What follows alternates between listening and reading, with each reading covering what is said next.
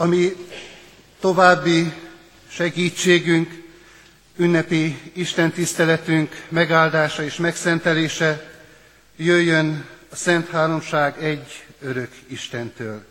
Amen.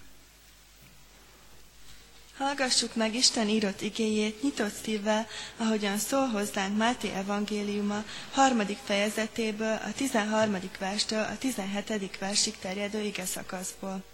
Isten igéje így szól. Akkor eljött Jézus Galileából a Jordán mellé Jánoshoz, hogy keresztelje meg őt. János azonban megpróbálta visszatartani őt, és ezt mondta. Nekem volna szükségem arra, hogy megkeresztelj, és te jössz hozzám. Jézus így válaszolt. Engedj most, mert az illik hozzánk, hogy így, így töltsük be minden igazságot. Akkor engedett neki. Amikor pedig Jézus megkeresztelkedett, azonnal kijött a vízből, és íme megnyílt a menny, és látta, hogy Isten lelke galamb formájában aláreszkedik, és ő rászáll. És hang hallatszott a mennyből. Ez az én szeretett fiam, akiben gyönyörködöm. Isten szent lelke cselekedje, hogy a felolvasott igének lehessünk megértői, befogadói és cselekvői, hogy életünk gazdagon teremje a lélek gyümölcsét az ő dicsőségére. Hajtsuk meg fejünket, és Isten igére válaszolva csendesedjünk el és imádkozzunk. Urunk Istenünk, mindenható mennyei atyánk az Úr Jézus Krisztus által, hálás szívvel állunk meg Te előtted, mert újra alkalmat készítettél számunkra, hogy a Te igéd köré gyülekezvén annak áldásában részesedjünk. Hiszük, Urunk, hogy most sem pusztán magunkban vagyunk, hanem a Te lelked által itt vagy mi közöttünk, megszenteled a mi figyelmünket, a mi értelmünket, nyitottá teszed a mi szívünket, hogy mindazt, amit elkészítettél számunkra, azt megérthessük, azt befogadhassuk, és mindez formálhassa a mi életünket. És Urunk, teszed ezt mi közöttünk úgy, hogy nem vagyunk méltók a Te jelenlétedre, hiszen életünknek eltelt szakaszában oly sokszor is olyan sokféleképpen védkeztünk Te ellened és embertársaink ellen. Mégis azzal a reménységgel szólíthatunk meg Téged, hogy a Te fiadnak, Jézus Krisztusnak érdemért megkönyörülsz rajtunk, a Te ígéden keresztül szólsz hozzánk, vigasztalsz, bátorítasz, utat mutatsz. Kérjük éppen ezért Jézus Krisztus érdemért, Te szent lelkedet, védj körül bennünket, szentelj meg minket. Amen. Kedves gyülekezet, kedves testvérek, az ige hirdetésre és annak hallgatására készülve énekes könyvünkből a 174. dicséretet keressük ki, és azt énekeljük. Az ének így kezdődik, Atya, Fiú, Szentlélek, készíts szent igédre.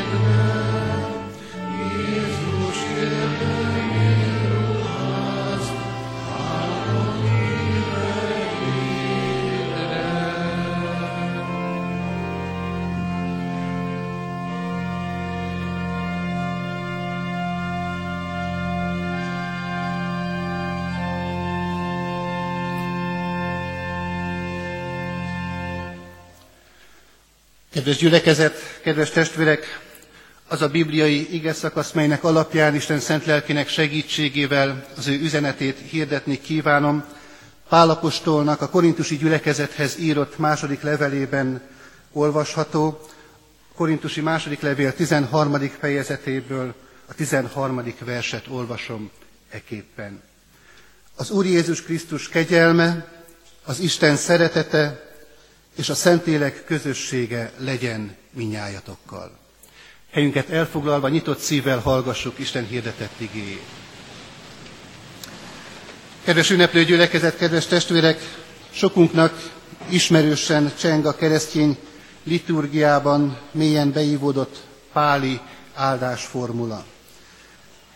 Mint ahogyan általában lenni szokott a jól ismert bibliai ige szakaszokkal kapcsolatosan, fontos itt is feltennünk a kérdést, vajon elgondolkodtunk-e már azon, hogy a második korintusi levélnek ezek a befejező szavai voltak éppen mit is jelentenek, mi az értelme, és mi a jelentősége számunkra. A mai vasárnapi istentiszteleten, mint Szent Háromság vasárnapján kiváló alkalom adódik arra, hogy megtegyük mindezt, hogy együtt gondolkodjunk ennek a jól ismert mondatnak, áldásformulának az üzenetén. Mint ahogyan az mindannyiunk előtt közismert, pünkösdöt követő első vasárnap a Szent Háromság ünnepe. Úgy gondolom, hogy ez a nap többek között arra ad alkalmat, hogy rádöbbenjünk két emberi tapasztalat nagy feszültségére. Egyrésztről ezen a vasárnapon átélhetjük annak lehetőségét, hogy úgy beszélhetünk a Szent Háromság Istenről, ahogyan megismertük őt, ahogyan ő magát számunkra kijelentette. Másrészt átélhetjük ugyanennek a lehetetlenségét is. Azt, hogy az Isten megismerhető ugyan, de nem felfogható számunkra. Érdekessége mai vasárnapunknak, hogy a Szent Háromság kifejezése nem is található a Bibliában. Nem, találunk ilyen, nem találkozunk ezzel a fogalommal. De mégis, hogy fogalmunk legyen az Isten lényéről, szükségünk van erre a fogalomra. A Szent Háromság tana nem más, mint az a paradoxon, hogy valamit megpróbálok megérteni a megérthetetlenből. Egy fogalommal kifejezni azt, ami szavakkal kifejezhetetlen. Szent Háromság vasárnapja is egy újabb, lehetetlen lehetőség Bart Károly szavaival szólni, vagyis beszélni a kibeszélhetetlenről. Éppen ezért nézzük meg ezen a mai Isten tiszteleten egyrészt a Szent Háromság titkát. Másrészt beszéljünk arról, hogy mit jelent a Szent Háromság csodája. És végül azt a kérdést is vizsgáljuk meg, hogy a Szent Háromság jelenléte hogyan valósulhat meg az életünkben. A Szent Háromság titkát sokan sokféleképpen próbálták közel hozni az emberi értelemhez. Az egyik ilyen, akár klasszikusnak is mondható hasonlat, a víz példája. Jól tudjuk mindannyian, hogy a vízzel háromféle halmazállapotban is találkozhatunk. Szilárd, amikor megfagy, folyékony, amikor a szomjunkat oltjuk vele, és légnemű, amikor főzés során kicsap a gőz a fedő alól. Különböző halmazállapotok és különböző tulajdonságok jellemzik a vizet. Nem mindegy, hogy a Balaton partján állva mínusz 10 fok van-e, amikor fejest ugrunk a magyar tengerbe, vagy plusz 35 Celsius fok van. Egészen más tapasztalatunk lesz a vízről az egyik és a másik esetben. Az egyik esetben nagyot koppanunk, a másik esetben egy jót csobbanunk. Ugyanakkor bármilyen halmazállapotban legyen is a víz, ugyanaz jellemzi, ugyanaz a vegyület molekula alkotja. Talán mindannyian jól tudjuk, ismerjük a víz képletét, két hidrogén és egy oxigén atomból áll ez a vegyület molekula.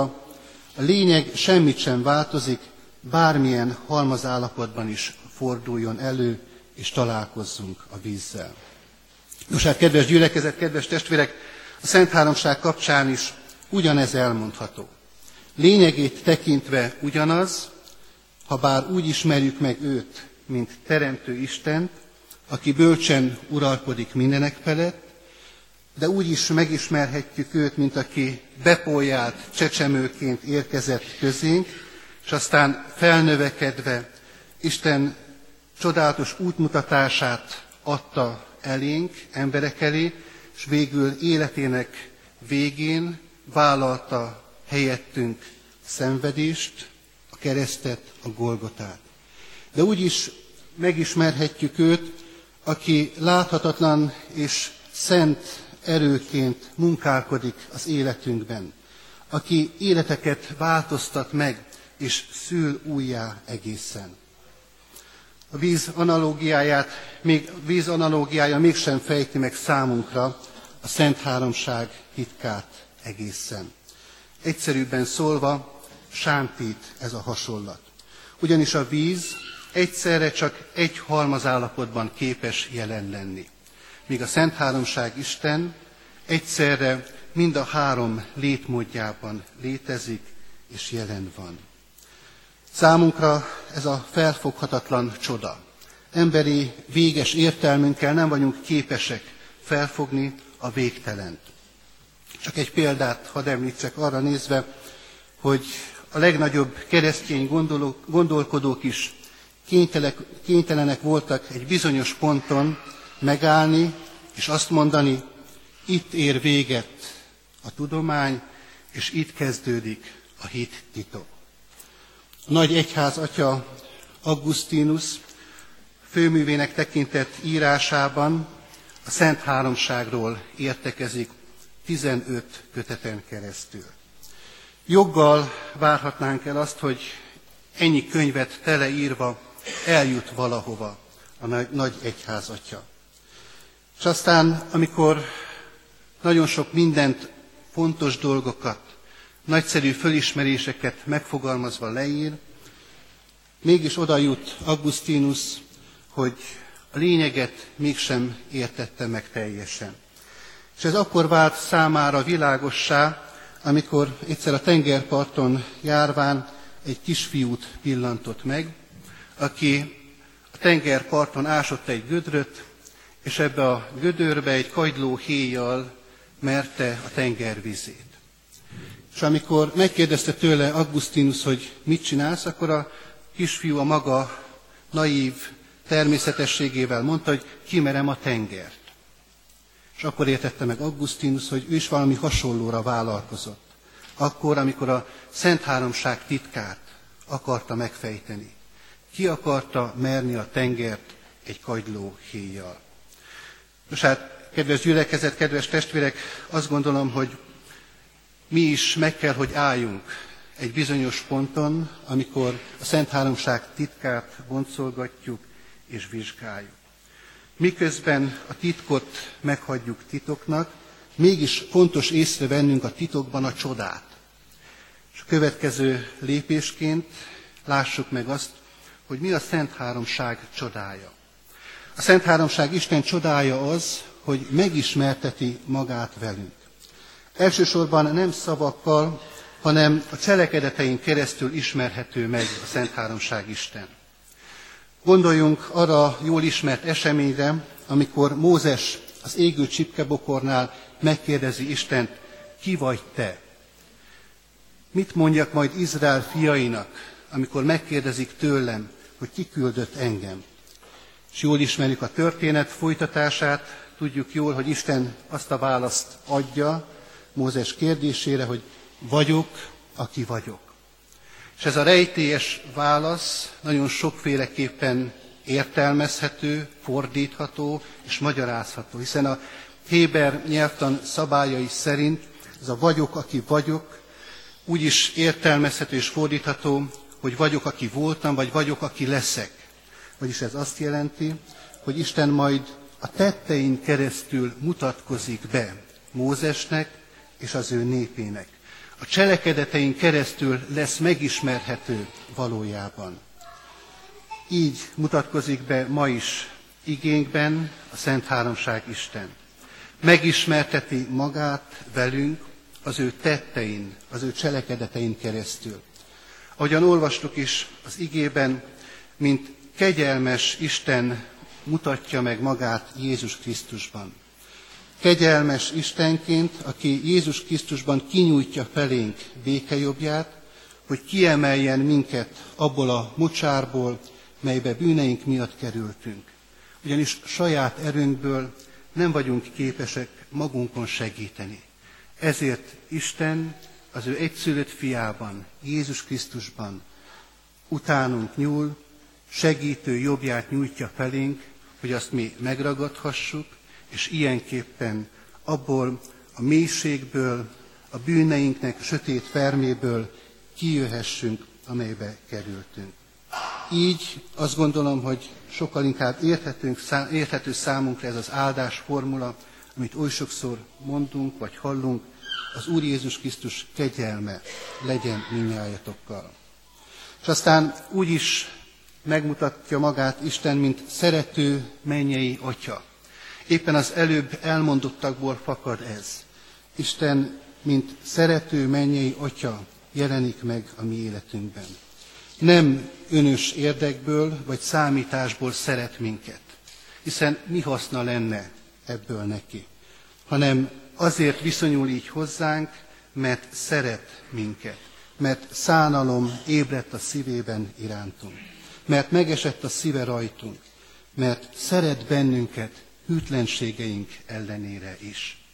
És így érthetjük meg ezt a jól ismert áldásformulát, az Isten szeretete legyen minnyájatokkal. És végül megismerteti magát velünk a Szent Háromság Isten, mint közösséget teremtő lélek. A Szentlélek közössége legyen minnyájatokkal, így olvastuk az igében. Ugyanis ahol az Úr Jézus Krisztus által hozott kegyelem, az Atya szeretetének nyilvánvaló jeleként ott van, megjelenik, ott a lélek közösséget teremt.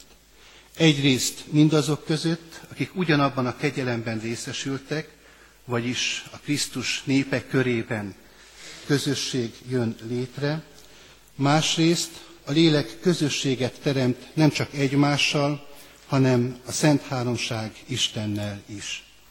A Szent Háromság nem valami, amit meg kell érteni, hanem valaki, akivel személyesen kapcsolatba lehet kerülni. Éppen ebben van a Szent Háromság legnagyobb csodája, hogy vele személyes kapcsolatba lehet kerülni, és ez által egyre mélyebben és egyre jobban megismerhető ő. Így jutunk el a harmadik fontos kérdéshez, Szent Háromság jelenléte az életünkben hogyan tapasztalható meg. A lényeg a Szent Háromság Istenben éppen az, hogy ő alapvetően nem beszéd téma, hanem beszélgető társ számunkra. Tehát igazán megismerni az Istent nem a róla való beszélgetéssel lehet, hanem a vele való személyes életközösségben. Hogyha kapcsolatba kerül az életem vele, hogyha nap mint nap őt keresem imádságban, az ő szavára figyelek az igeolvasás során. Az ő velem való együttlétében és az én vele való beszélgetésemben ismerhető meg az ő igazi titka. Kiszámítani őt, mint egy matematikai képletet, kikövetkeztetni, mint egy kísérleti eredményt nem tudom. De ha igazán hittel nyújtom ki felé a kezemet, megérinthetem, mint annak idején a vérfolyásos asszony megérinthette Jézus ruhájának a szegélyét, és meggyógyult ezáltal. Hogyha igazán hittel figyelek az ő igéjére, ami a, Bibliában van előttünk, hogyha meghallom az ő hangját ezen keresztül, akkor a vele való kapcsolatom erősödik, mélyül napról napra. És hogyha igazán alázatos szívvel engedelmeskedem neki, megérzem magamban a Szent Lélek erejét. Átélem és tapasztalom azt, hogy valóban ő ott van az életemben, jelen van valóságosan, támogat engem, és segít abban, hogy megszentelt életet élve az ő dicsőségét hirdessem ebben a világban. Mindenható, örökkévaló, Szent Háromság Isten áldjon meg bennünket ilyenképpen, hogy a vele való kapcsolatban megerősödve valóban egyre inkább őt megismerhessük, és ennek áldása és gyümölcseként egyre inkább az ő útján járhassunk, élvén az ő dicsőségére. Amen. Kedves gyülekezet, kedves testvérek, a 251. dicséretet énekeljük Isten ígére válaszolván. A 251. dicséret így kezdődik, meghódol lelkem tenéked nagy felség.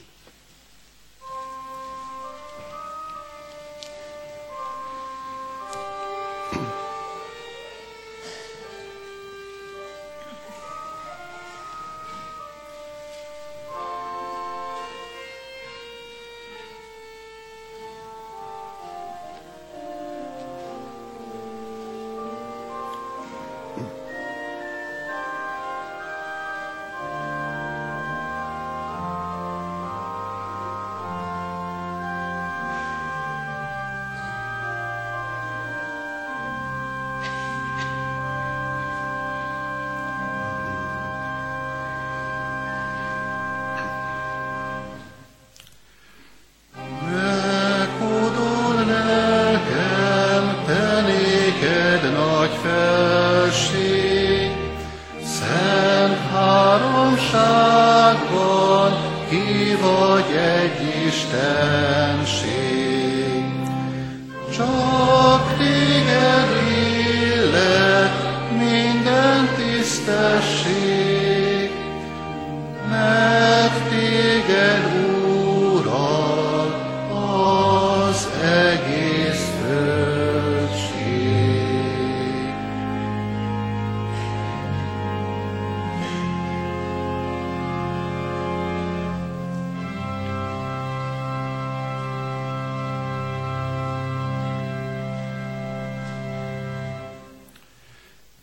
elfoglalva, hajtsuk meg fejünket imádságra.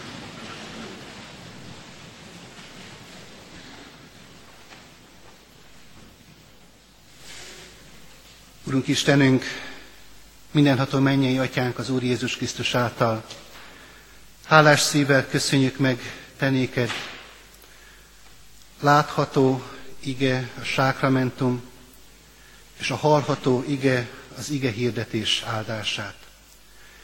Köszönjük, Urunk, hogy Te az Úr Jézus Krisztus kegyelmért, Te atyai szeretetedből fakadóan, szent lelked által szüntelenül munkálkodsz a mi életünkben. És Téged magasztalunk, Urunk, amikor a Te munkálkodásodnak gyümölcseként mi elindulunk, Te feléd lépéseket teszünk, és ebből a közeledésből fakadóan megismerhetünk téged jobban. Köszönjük neked, Urunk, ilyen képpen ezt a mai Isten tiszteletet is.